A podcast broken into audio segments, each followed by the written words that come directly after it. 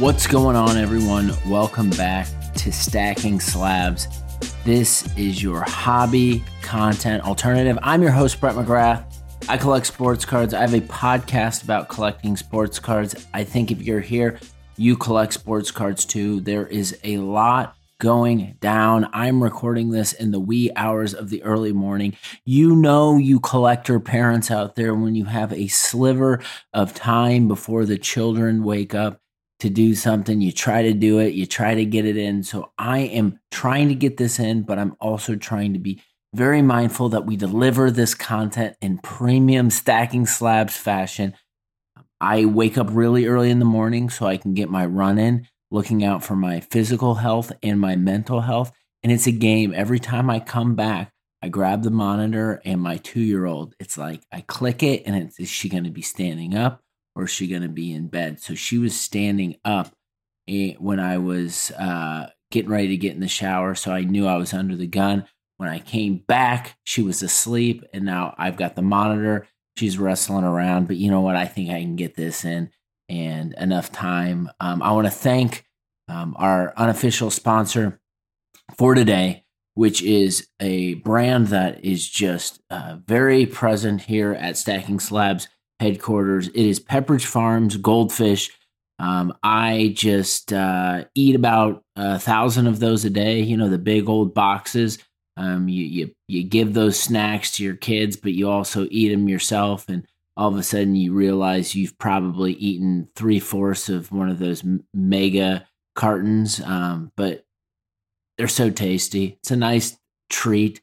Um, it's a delight. So I want to thank the the fine people over at Pepperidge Farms, just great people, just looking out for the collector, looking out for our kids, and um, yeah, they're just if you're looking for a quick snack for you or your children, buy one of those mega jugs of uh, Pepperidge Farms Gold Fish. Uh, today we will uh, we we we dance around mainstream topics uh, a lot of the time on this show because we're focused in on the collector. But I think from what we saw in the hobby this week, can can uh, we can analyze it from a collector's lens and talk a little bit about it. But I do want to um, talk about uh, repacks a little bit. I know, shocking, but we're going to mention repacks. I'm going to talk about a uh, persistence card that I picked up, um, and a whole bunch of other topics. But as I record this, we are going into uh, the NFL week. The games have not played. Uh, I'm a freaking fan. It is just such a um, it's such a reward, and it's so painful to be a fan sometimes. And I'm not just talking about NFL. I'm talking about all in all of sport. So this sickness just uh, washes over us and can really impact our day to day. On Saturday, uh, my daughter, I'm, we're talking about naps and stuff. That's that's how I operate. It's how I get some room to do stuff. Um, I, I, just put down my daughter for a nap, and I got a notification from Woj um, saying Tyrese Halliburton was going to be out for the second stint of the Pacers Miami game because of an illness. Immediately, I'm like very in a, in a bad mood the rest of the day because Pacers lost. Uh, in their first matchup. The second matchup on Saturday night um, just was like they stand absolutely no chance. And what happened? Every player on the team stepped up in Halliburton's absence, and the Pacers beat Miami in that game. And I went to bed and I was so overjoyed because I was so surprised about the performance. And then I wake up and we've got uh, the NFL going on, and it's a critical week, week 13 for many teams. Um, Colts specifically. Um, don't know what's going to happen. Like I never know on the other side of this, but um, you you put all your chips in a basket, you get excited, and you just don't know. And that is part of the fun of uh, being a fan and associating our fandom with collecting cards. But it also can be very very stressful, and sometimes you just got to take a step back and say, you know what, I don't have any control over it. At least that's the way I'm thinking about it. And I thought for a second here, it might be good. Um, week 13, we're rolling just to talk a little bit about off the top, kind of may, maybe who I think of the NFL should deserve certain awards. And let me say, those awards can change and it will change. But just things that are catching my eye, just run through those really quick. Defensive player of the year, I, you know, it's fun when a defensive player enters the league and it just seems like they've been there for years and they immediately come in and be established. And I think on the defensive side is really hard to transition from college football into the NFL without some reps and sets, especially on the defensive line. And I think unanimous uh, for me is uh, Jalen Carter just in, having a hell of a year for the Eagles, and I think he's going to be just a very special player for some time. Offensive Rookie of the Year. I wish I could say Anthony Richardson in the spot, and maybe he was on that track before he got hurt. But you know, you just got to say C.J. Stroud here, and it is fun in the AFC South. People for so long were like, "Man, the AFC South sucks." But you know what happens? Each team or gets a young quarterback, and then it becomes interesting. I think there's going to be a lot of fun matchups uh, for years to come between CJ Stroud and Anthony Richardson, CJ Stroud and Trevor Lawrence, Anthony Richardson and Trevor Lawrence. And maybe something will happen. Will Levis and uh, Tennessee. Uh, there, there's a lot of fun going on in the AFC South, but I think CJ Stroud. There's no denying that man from Offensive Rookie of the Year, comeback player. I, you know, you can you can say Damar Hamlin for, you know, overcoming all of this, which is is certain. I kind of think about it from just like impact on team this year and Tua Tagovailoa to me after the concussions and what he's doing this year and the Mike McDaniel offense is, is you're going to see a lot of Dolphins on this list, but I think he's probably my comeback player of the year, offensive rookie of the year, or offensive player of the year, uh, Tyreek Hill. I'm not sure there's a better offensive player in the NFL right now than Tyreek Hill. He's so fun to watch. We're going to go to coach of the year, which is a tough one. Um, and I, this is probably the toughest one because I think the whole season needs to take place in order for us to really get a gauge on this. And there's a few names here. I'm going to throw some honorable mentions. I'm going to throw Mike McDaniel stay on the Dolphins train. I think he's a remarkable coach, probably my favorite coach outside of my own, which I think Shane Steichen with this team and overcoming adversity deserves some consideration. But uh, my coach of the year right now is uh, we're going back to Philadelphia. Nick Sirianni just he's got those guys and that team just set, and he just does, does such a hell of a job. And was in Indianapolis before the stint in um, Philly and just really enjoy his style and what he's doing there. And not something that I would expect right now, but my MVP is Dak Prescott. I think Dak Prescott's playing just the best football he's ever played. The Cowboys are on one. And just that's what I'm seeing right now. And we still got time left. Things are going to change.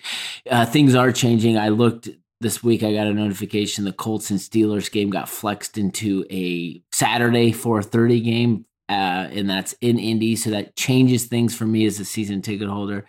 But the playoff picture is forming. It's a fun time to watch sports. NBA season is moving quickly. Um, I'm hoping to get to a couple more Pacers game around the holiday. Um, how is everyone's Christmas shopping and holiday shopping going? Have you bought your repacks for the kids? Again, we'll talk a little bit more about repacks. But yeah, make sure like this is the season where we need to load up on sweets. I think that's evident. I've been just consuming Crumbl cookie nonstop. Their chocolate chunk or whatever those gimmicks are with the chocolate in it is just phenomenal. Crumbl cookies. I have a deep passion for your brand. If you want to be an unofficial sponsor or maybe even an official sponsor of the Stacking Slabs podcast, hit me up at Stacking Slabs across all those social channels. The more I spend time collecting sports cards, the more I understand the power of persistence. And this hit me like a ton of bricks this week. And it was so awesome. And my favorite moments in the hobby are those moments that we try to plan for, but just hit us like a ton of bricks unexpectedly. And that happened to me. I think there are cards that come to market that everyone sees and everyone makes decisions on. Card pops up on your your favorite selling platform. Everyone's kind of peeking their head around the corner. There's silence when these cards hit in group chats. They can probably be they're probably listed in their auction style. So you have a little bit of time to understand what your position is, what you want to pay, and preparing for those auctions. Then there are cards that are so sexy, but they're only known because of relationships. There's back channel information from trusted resources. They're posted in groups. Um, they're cards that someone has in their PC in possession when someone reaches out directly for you. I'm convinced collectors want cards in collectors' hands. It makes it easier to move cards. And I know it doesn't make sense to everyone, but it makes sense to me.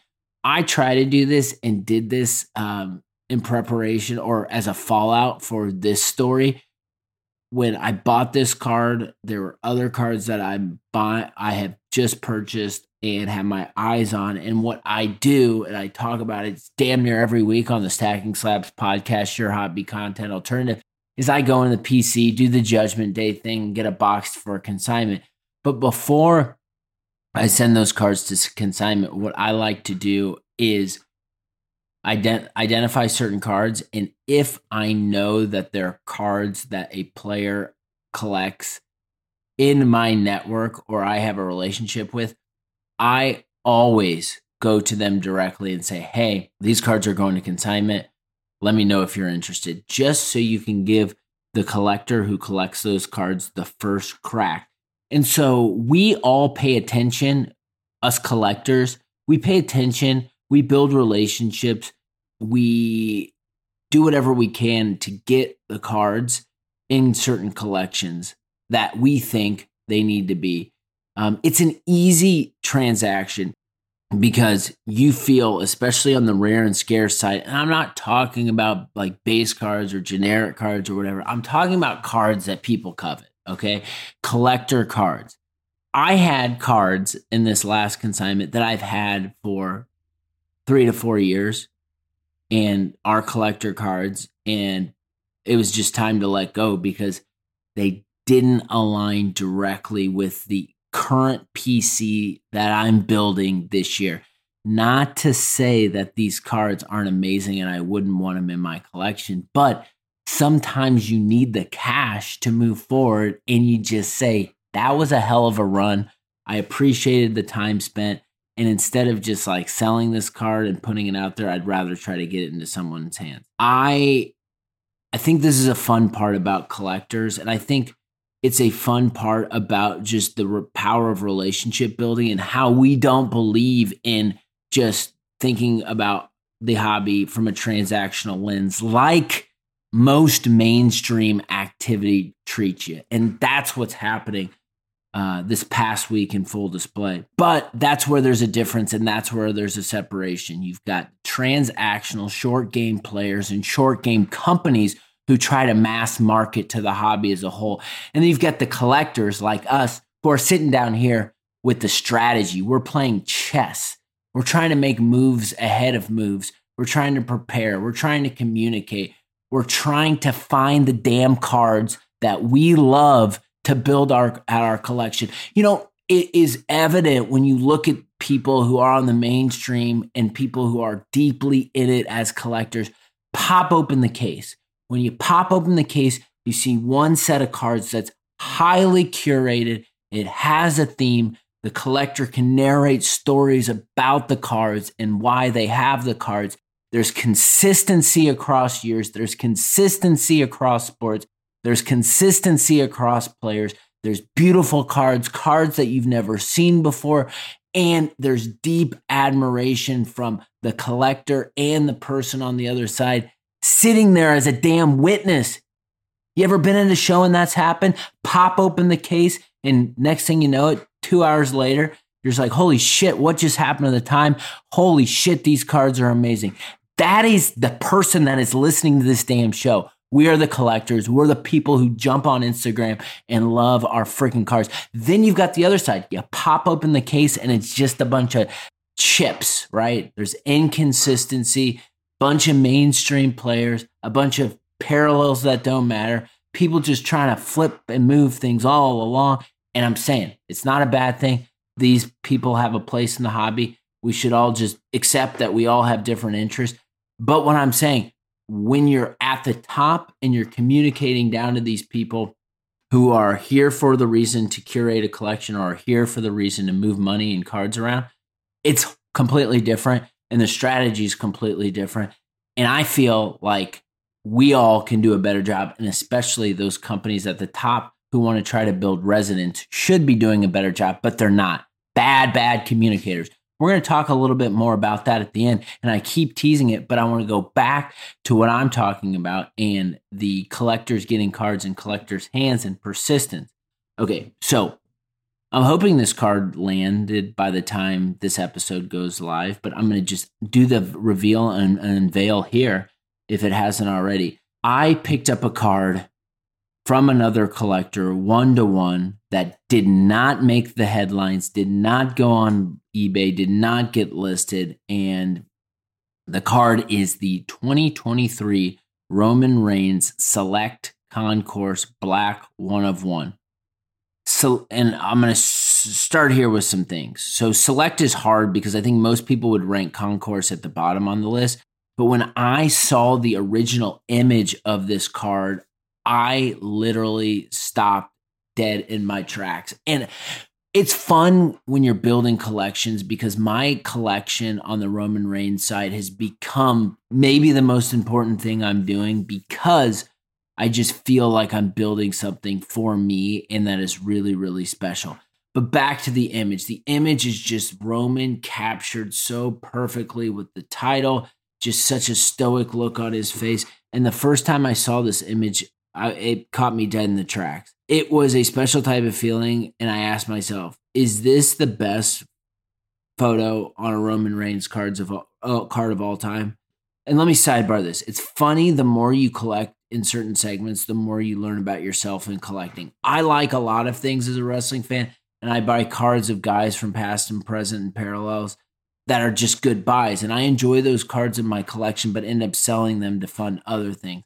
I think there's absolutely nothing that I've enjoyed more than building out my Roman Reigns collection. He is my GOAT, seven WrestleMania head uh, main events going into the eighth this year and likely many more. His cards aren't cheap, but I still feel like I have a uh, mindset that I can build one of the most ro- uh, significant Roman Reigns collections in the in the world with focus.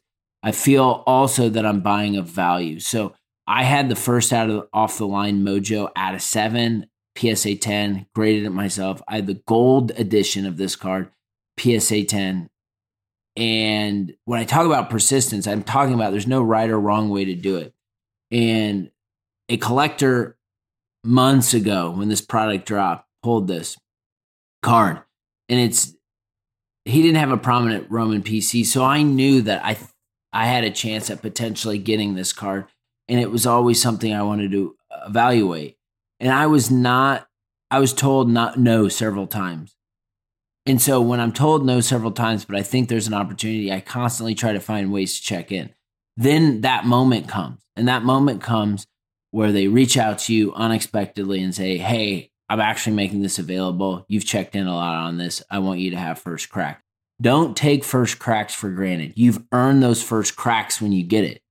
All those follow ups, just make it happen because you really want the card. And I knew this card was going to be expensive, but wasn't going to let anyone else get a chance at it. So you need to act swiftly and then figure out and make decisions later. One of ones are tough on pricing. The seller didn't want to be greedy, but he didn't want to miss out on money. I would consider myself somewhat of a subject matter expert when it comes to Roman Reigns pricing. And honestly, just wanted to get the deal done. So made a strong offer. There was one counter and the deal got done. There's a lot that goes into these cards that will never leave our collections that I like to reflect on. But at the end of the day, it's all about putting in the damn work. Let's co- close out with this talking about repacks. I think authenticity is the most important ingredient. I, I posted this earlier this week. Authenticity is the most important ingredient for great marketing. When you've got it, you are constantly resonating in a way that wins the hearts and minds of your audience. When you don't have it, you're blasting out a generic message, hoping a few poor souls bite. Taking time to intimately understand the audience of the people you're trying to resonate with matters more than any silly marketing gimmick. Brands who get it build fans, those who don't are forgotten about when the money comes out.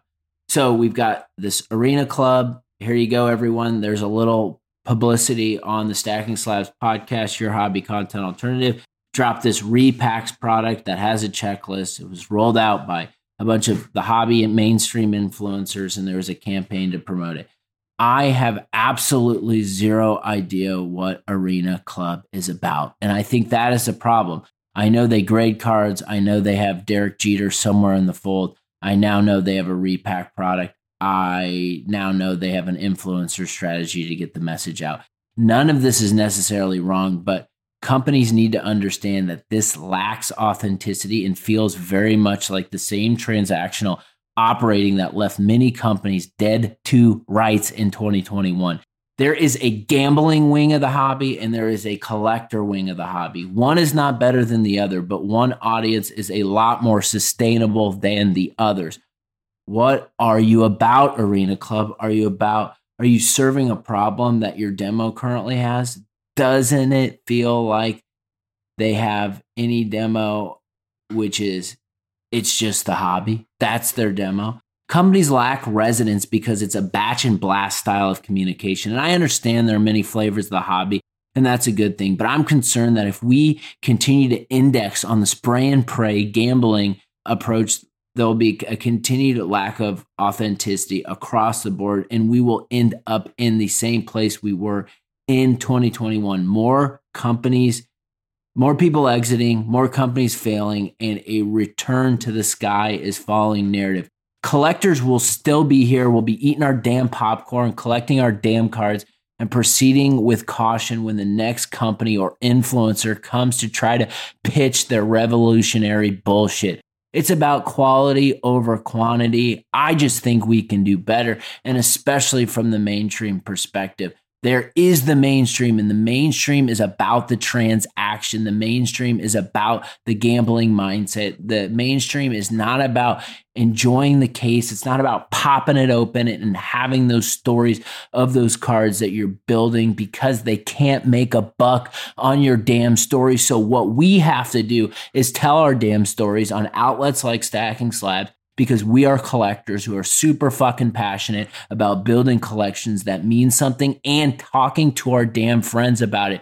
We don't give a shit about repacks. We don't give a shit about non genuine things. We don't care about companies who don't stand for something or companies that we don't know anything about. We care about collecting our damn sports cards because this is the greatest fucking escape known to mankind. My name is Brett McGrath. I collect sports cards. I am a host of the Stacking Slabs podcast that's all about collecting sports cards. And you out there are the collector of sports cards listening and really, really appreciate the time, really appreciate your passion, you sharing your cards, you dropping into the DMs, you connecting with other collectors, and you making this whole damn thing go around. Take care of yourself. I didn't even freaking talk about it, but we have the Gold Prizm coming up. I'm just thinking about this as I'm closing up. Gold Prizm on Friday. My man Danny, Modest Card Collection. Gold Prizm, so important. My favorite parallel. I'm going to say it right out of the gates. We'll be here Friday. Come back for another one. Talk to you soon. Take care.